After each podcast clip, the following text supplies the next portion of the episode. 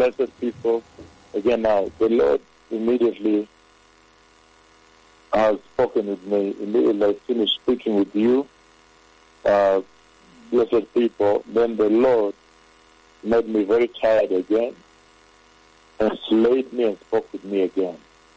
So there is need for this country to repent because I've, I've seen that uh, immediately I have spoken to you in the first session, and then the Lord made me very tired again, and then He spoke with me again. Now, I see, uh, I see a beast that was the, the, a beast that was uh, caged. I saw it. People were crossing. Then I saw it released. I see a beast, a terrible beast. I've never seen such a terrible, terrible beast. And people were running. A beast. And then after that, I saw people, some on crutches. And then a fire came, and they were trying to run away from the fire, and they slid, and you could see them falling with their crutches. They could not run.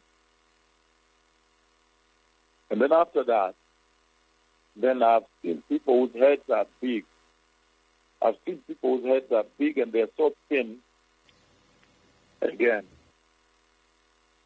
I, I have had a first session with you, blessed people, to talk to you about this tremendous, tremendous drought that is coming. That if you do not repent, the Lord may cause it to take place in this land. And then after that, uh, blessed people. Then the Lord slayed me, and I fell asleep immediately.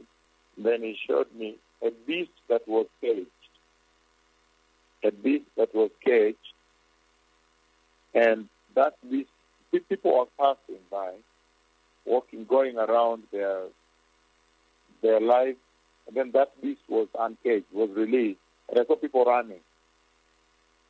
And then after that, I saw, I don't know whether it's from the people that were running from the beast after the beast had devoured people.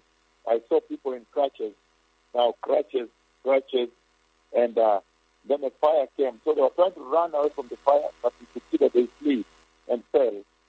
I could see that they could not run, so they slid and fell.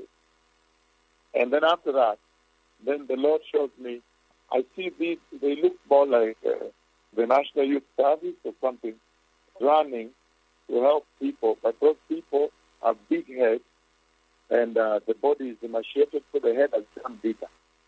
That means famine and starvation. And the eyes have come out. The eyes now are bigger, the head, the teeth are out bigger, the heads are a bit bigger than the body now. Those are people who are starving. I see people in my emaciated, terribly wasted two time in the land, please repent. Please repent that these things the Lord is speaking do not come to pass in this land. Remember, revival is in the scripture. Again, please repent. Please repent. This nation needs to repent. This nation needs to repent. There is so much need for this land to repent. You do not know these two you are dealing with. These are two dreadful prophets of Yahweh. You need to repent.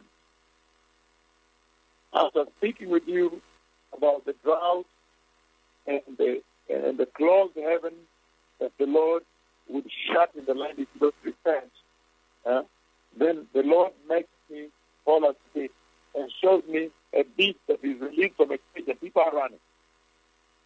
And then after that, I see people on their on crutches, on crutches.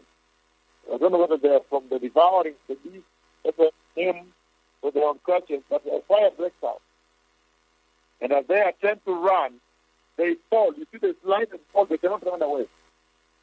And then after that, the Lord then showed me people, the heads are bigger, the bodies totally emaciated, wasted away. Their bodies are wasted from famine and starvation. You need to repent. You know, Kenya needs to repent. This nation needs to repent.